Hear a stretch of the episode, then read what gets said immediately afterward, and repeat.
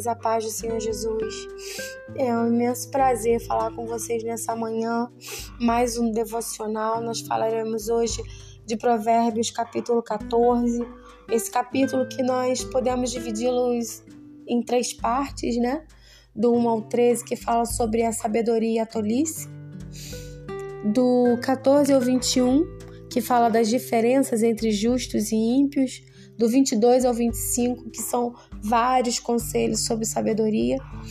E quando nós começamos a ler Provérbios, os capítulos de Provérbios, nós nos deparamos aparentemente com é, os conselhos meio que desconectados entre si.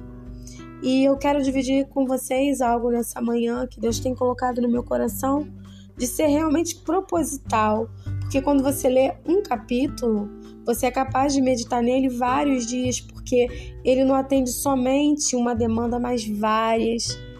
E sempre aquelas que têm a ver com as suas frentes de batalha. Então, assim, é um cuidado de Deus conosco. O livro de Provérbios ser escrito assim por Salomão. Nós vamos começar com, com versículo 1, que fala, um versículo muito conhecido, né? que a mulher sábia ela edifica a sua casa, mas a tola derriba com as suas próprias mãos. E nós vemos que algumas versões falam que toda mulher sábia edifica a sua casa. E aqui nós vemos que toda a mulher, ou seja, toda mulher, baixa, alta, magrinha, gordinha, assim, assado, é, todas as mulheres, todas nós, somos capazes de edificar a nossa casa se buscarmos sabedoria em Deus. Ou seja, nós somos capazes de criar um ambiente pacífico para nossa família.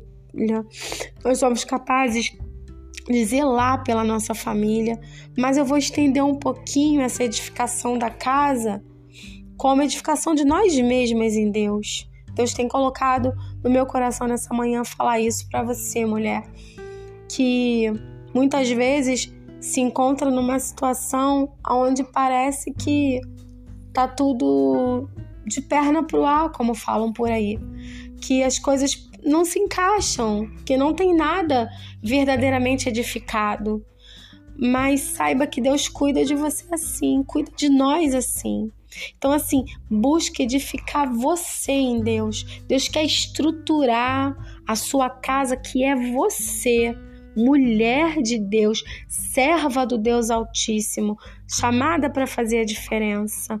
E nós vemos esse capítulo 2 tratando de assuntos muito é, particulares para nós, onde fala já o versículo seguinte, né? O 2, que fala sobre a sinceridade, como é necessário amarmos a sinceridade, termos sinceridade nas nossas relações, porque isso remete o amor e o respeito que temos ao nosso Deus, ao próprio Deus. E como é, é triste desprezarmos a sinceridade nas nossas relações, que é como se estivéssemos desprezando o Senhor. Nós vemos também um versículo muito conhecido que as pessoas usam muito, que é o 12, né? Que fala aqui sobre a caminho que ao homem parece direito, mas o fim dele são caminhos de morte. Então nós devemos pautar as nossas decisões nos caminhos do Senhor, na sabedoria de Deus, porque dessa forma nós evitaremos os caminhos perversos, os caminhos de morte, porque Deus é vida, sabemos que Ele tem vida para nós. Então, assim, quando a gente busca a sabedoria de Deus, a direção de Deus, para as nossas situações, para as nossas batalhas, sejam internas, sejam externas, nós vemos realmente que os caminhos de morte eles não vão se apresentar para nós, porque nós temos colocado Deus no negócio. E também, já no finalzinho do capítulo 14, a gente vê aqui como Deus, Salomão ele trata de uma questão, né, que fala sobre sobre a esperança na morte, algo que não era nem falado no Antigo Testamento, mas a gente sabe que toda a escritura é inspirada por Deus, assim como fala Timóteo, né? toda a escritura.